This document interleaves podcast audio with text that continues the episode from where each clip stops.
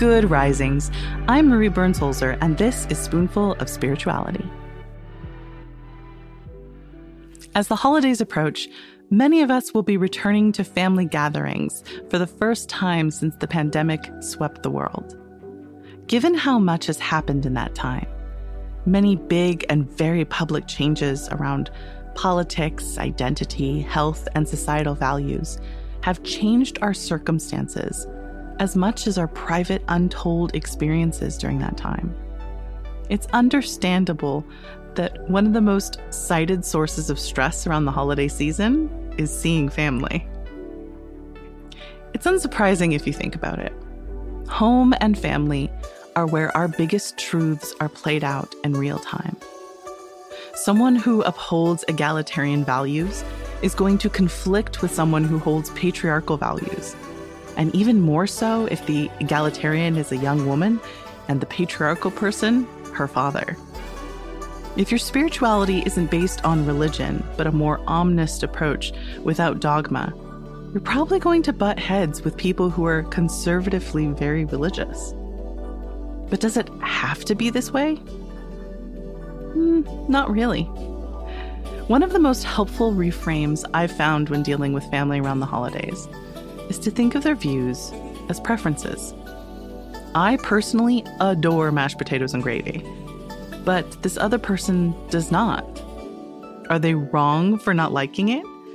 No, but it does mean that there's more for me.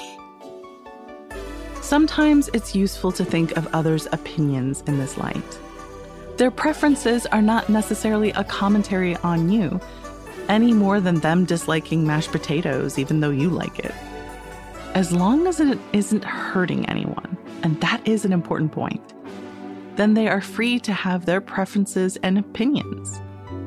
Situations like these also invite us to practice all of those spiritual lessons we've been learning compassion, nuance, active listening Understanding that someone's views are about how they feel about themselves and the world and are rarely actually about you. You can be curious instead of offended and hold your boundaries without raising your blood pressure. Because the truth is that every idea we have about our experiences as humans, be they philosophical, political, economic, or spiritual, are rooted in our home life. Who is valued and who is not? who has power and consideration in the home and family, and who does not. So, welcome the opportunity to experiment with all of these ideas that you've been playing with. Accept the unspoken invitation to practice what you have been learning this year. Embody your values by putting all of your intentions into tone, words, touch, action.